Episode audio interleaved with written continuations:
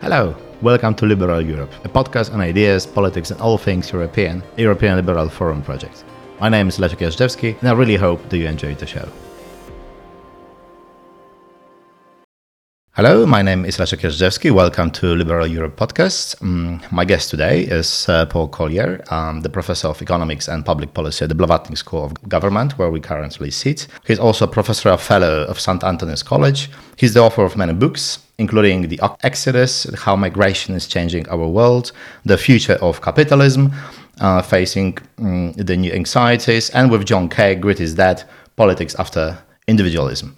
Professor, welcome to the podcast. Thanks very much for inviting me. I would like to start with your personal journey from Sheffield. You uh, you write about parallel lives of you and your cousin in the future of capitalism. Can you tell more about this particular journey? You, you know when you when you uh, what you are talking about when you write about rising up. So I would like to ask you, how do you see this parallel life that perhaps was possible for, for, for you and about your particular way? Yeah, well, it's, it was a very sort of sad story of um, unnecessary but an extreme divergence uh, in in two lives that started so similarly. Myself and my cousin, and uh, we were both uh, born in Sheffield, which is now the poorest city in England, and um, we were born of. Let's see, my cousin, her father was a uh, a painter and decorator, so he he employed a few people. My dad was a bit lower down on the scale. Um, he was a, a pork butcher and grocer and uh, had a couple of part time assistants, but basically it was him and my mum were working. Both my parents and Sue's parents had in common is they, they my parents left school when they were 12. So, um, in one sense, we were both born in a city that turned out to be the wrong place um, from parents who'd had very, very little education and so very little opportunity. But then um, at 14, her father died, and he'd been a rather authoritarian father. And um, this was the 1960s, and uh, and so she went a bit wild, and uh, the freedom from an authoritarian authoritarian father, and uh, you know, became a, a, teenage mother. And um, whereas I, you know, there was no risk that I was going to get pregnant. Um, uh, um, and it's, and but we both went to to uh, st- state grammar schools because she got married very early on. Um, uh, had a kid, she left the school, um, whereas I just plodded on uh, in this grammar school. I turned out to be good at uh, good at examinations, I suppose you could say, and so uh, by a fluke, um, I managed to get to Oxford as a student, and then um, and then I just sort of plodded on up there, still with this ability to to sort of pass pass things. So I won the university's economics prize and went on to Nuffield College, was a graduate college, fancy graduate college, and it then became the most junior form of teaching life in Oxford, um, and then gradually rose from that. And so here I, you know, I just ploughed up until finally I became a professor at Oxford and then a professor at Harvard, and now, now I'm still a professor at Oxford, but I'm also a professor at Sciences Po in Paris. So I've had a a astonishingly successful career given where I started. I'm what's called a fluke, um, because there weren't many people doing that sort of thing even when I was a kid, but now there's no chance at all. People born with my characteristics. Uh, and meanwhile, Sue, um, she became a teenage mother. Her two daughters became teenage mothers, and so it sort of echoed down the generations. And that's that's an astounding divergence, um, which was completely by chance, mischance, um, and was completely unnecessary. There was so much that could have been done um, uh, to uh, make Sue's life better at many, many different stages, but nothing was done.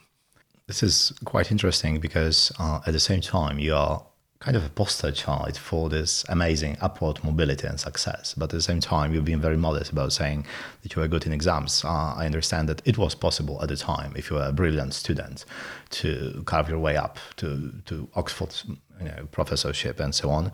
Um, I'm, I'm, I'm thinking of Sheffield. You, you write in your book that it's very hard to, to find evidence for transforming the city which failed. I'm coming from, from, from Łódź, which was post-industrial city. Well, now it's post-industrial city called Polish Manchester, and one of the fastest depopulating cities, I think, in Europe actually, and definitely in Poland.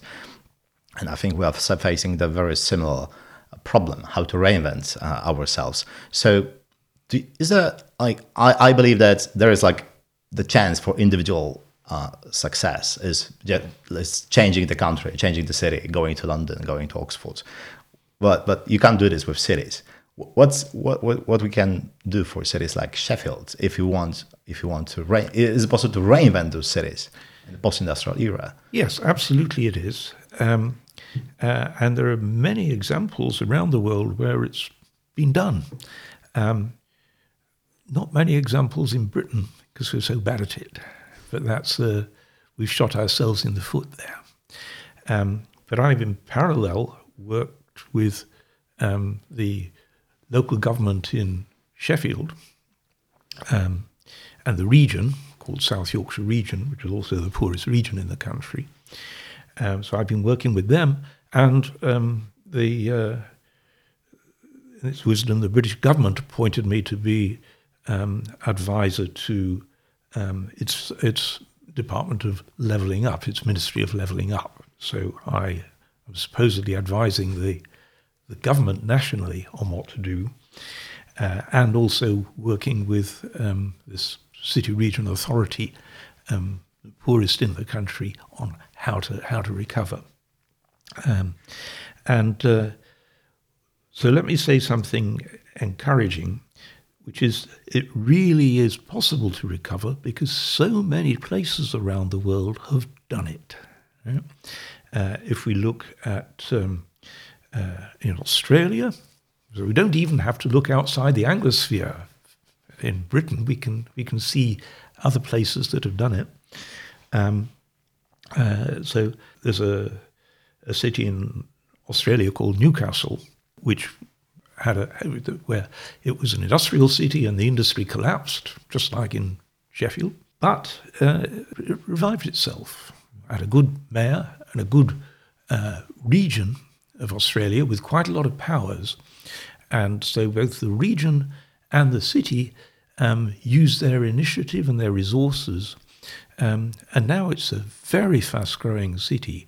Um, I'm told there are more cranes uh, in Newcastle, Australia, than there are in Sydney, the, you know, the national capital. That's so something. it's really mm-hmm. thriving. Um, in Britain, um, there was an interesting study which looked at the 20 cities that were hit by the collapse of their core industries, which all happened in the early 1980s. So, 20 cities, basically, the, their core industries collapsed. Sheffield was one of the was the, was was very badly affected, but another 19 were as well. And of those 20, only one has recovered. Right? But the interesting little puzzle is so, what about the one that recovered? It turns out the one that recovered was the hardest hit of all 20. Um, so, it was called Corby. So, why did Corby recover? Well, it recovered because it was so obviously very badly hit that the British government broke its usual rule. British government had a very, very ill advised rule which said we won't intervene to help places that have fallen behind. Um, the market will do it all itself. The market will revive the place. Well, markets don't. Markets make things worse. Um, I'll give you a little analogy, which is imagine a couple of sailing dinghies sailing along uh, in a gusty breeze, mm. and a a wind comes, a puff of wind comes, and one of the dinghies capsizes and the other doesn't. That's just a chance event. That's the chance event equivalent to losing your core industries. You've capsized.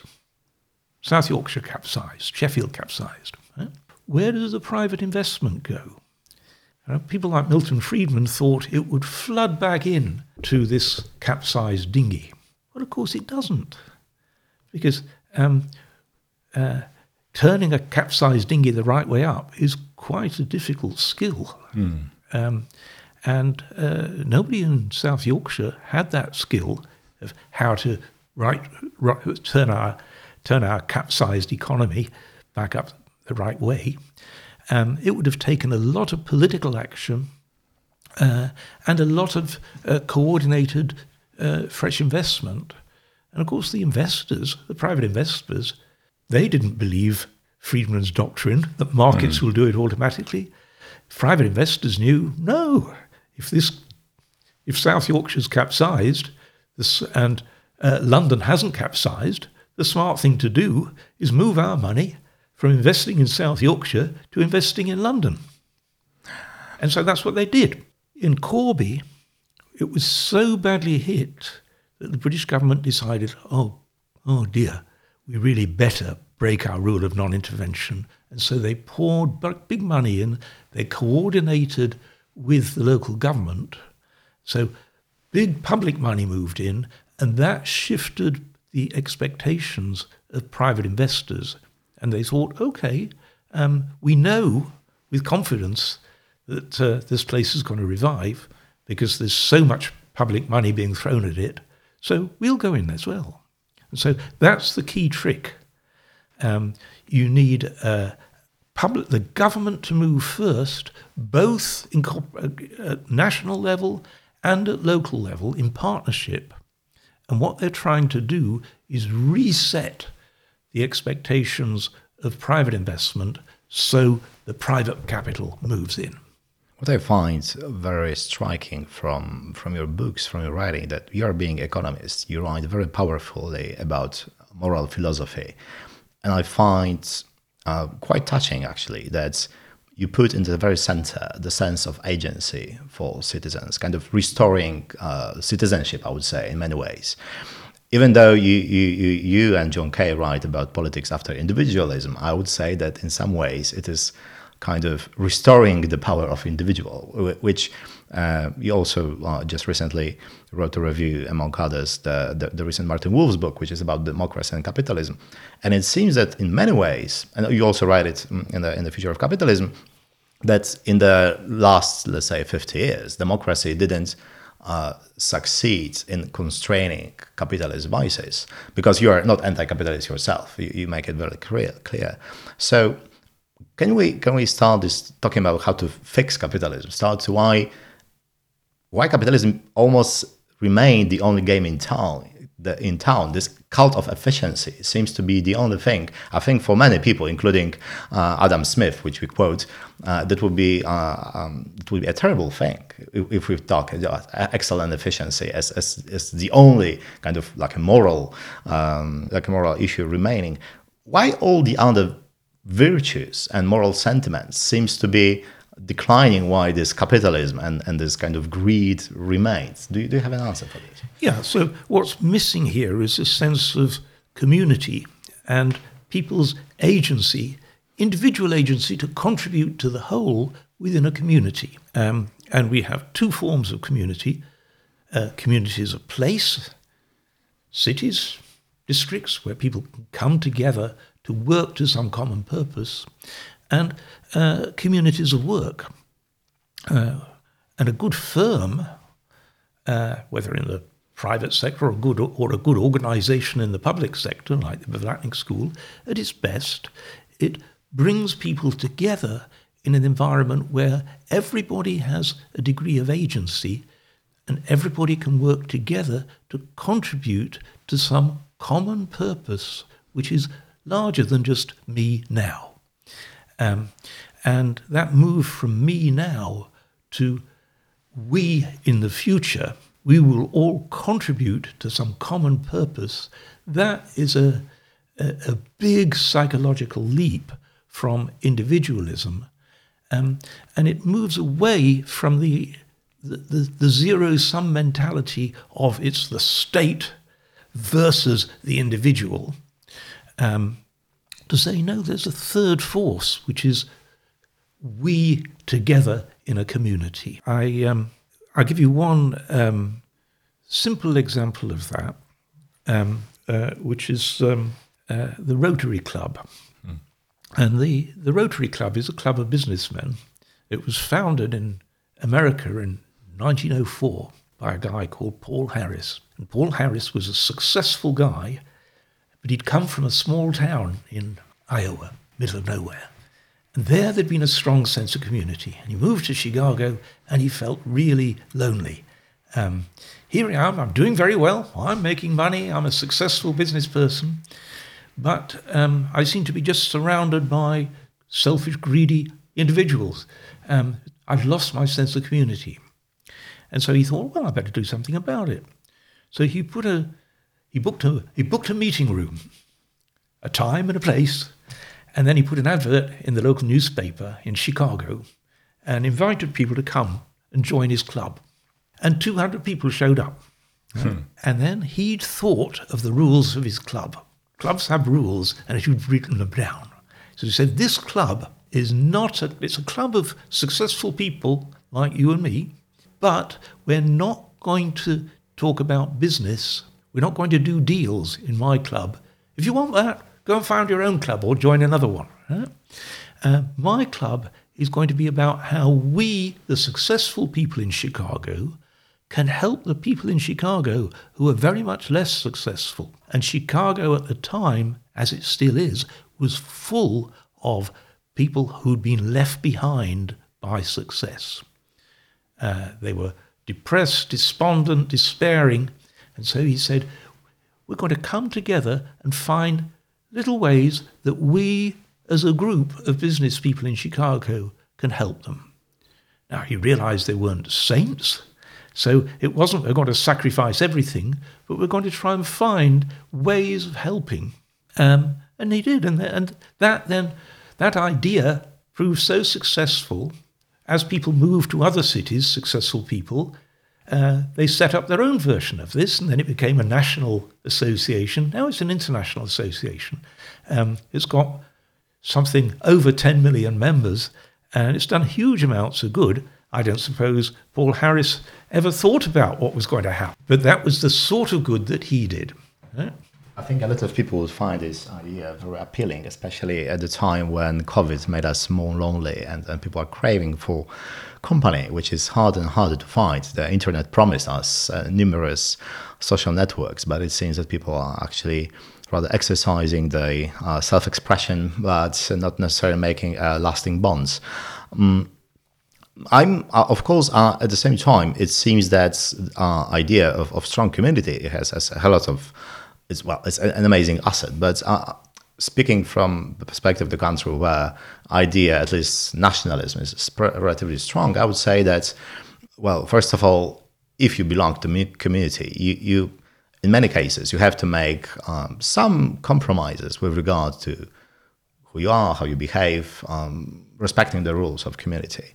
And I, I see that uh, in the world post 1968, uh, in the West, uh, this this idea of, of kind of cultural individualism, making individual choices, uh, very often against the rules of society, was so strong that perhaps later on the Thatcherism, Reaganism, this idea of well individual responsibility for uh, also economic success, was kind of natural to follow. And I'm wondering, do you think that sometimes these names you quote are kind of obscure in the mainstream of, of, of uh, unfortunately, of political philosophy today.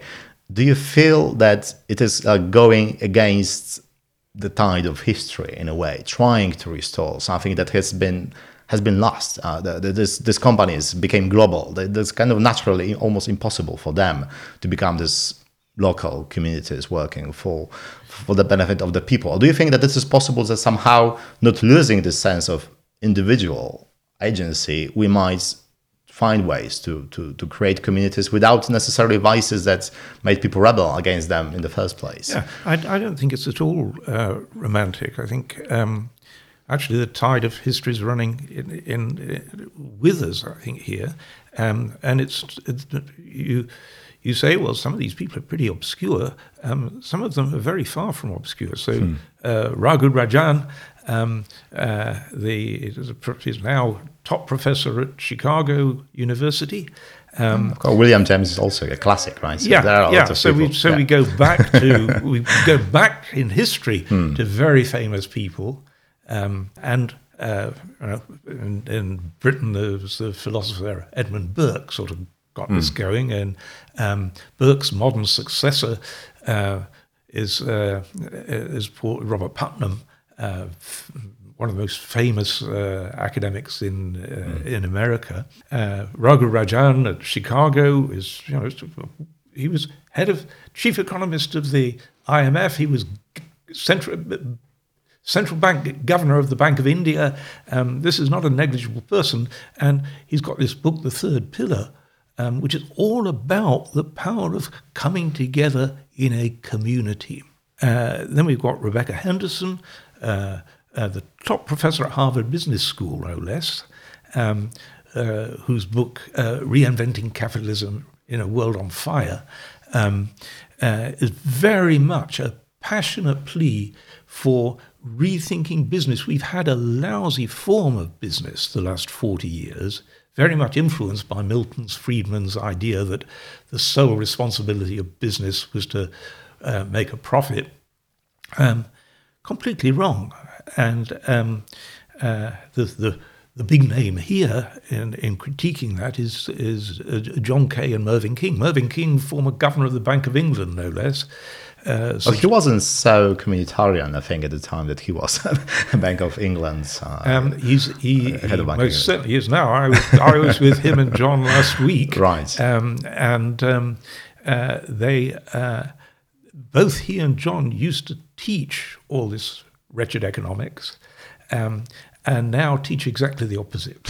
Um, and because they're both extraordinarily clever people, it's hugely embarrassing for the old style of economics that these guys who were at the top of it um, have renounced it and said, you can't run a business like that. John Kay's wonderful book called Obliquity is um, really the only way to run a business and consistently make profits um, is not to try and achieve profits, but try and achieve a really good purposive business. And the firms which have done that survive. Uh, the firms which don't, um, which just try and make quick bucks, survive for a while and then they crash. Um, so if you look at the, the, the top 100 businesses in the uh, American index, hardly any uh, that were top businesses 50 years ago are still top businesses. Hardly any.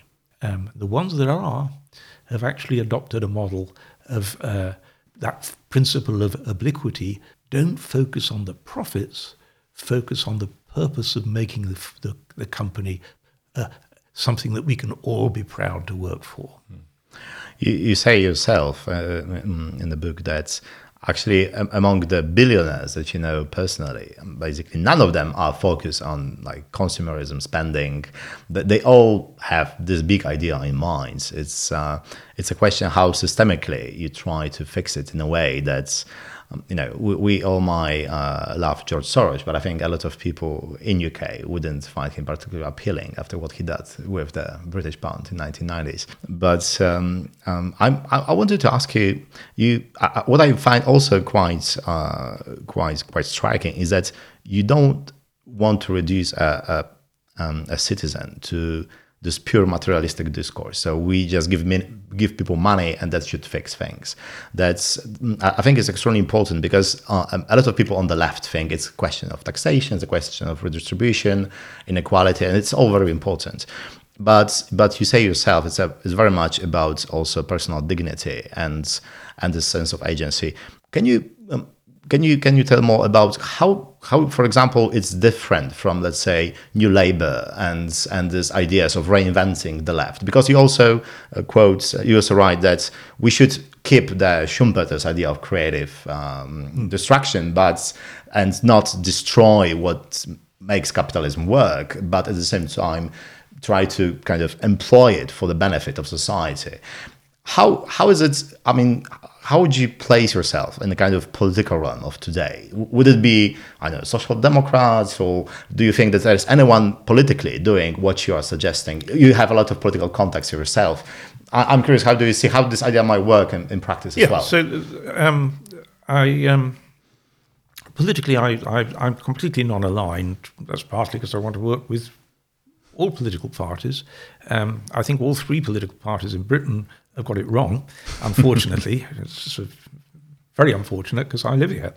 Um, but um, if we go back to New Labour and Tony Blair, if you remember his, uh, he, he, made a speech I've got, announcing his agenda, saying, I've got three priorities education, education, education.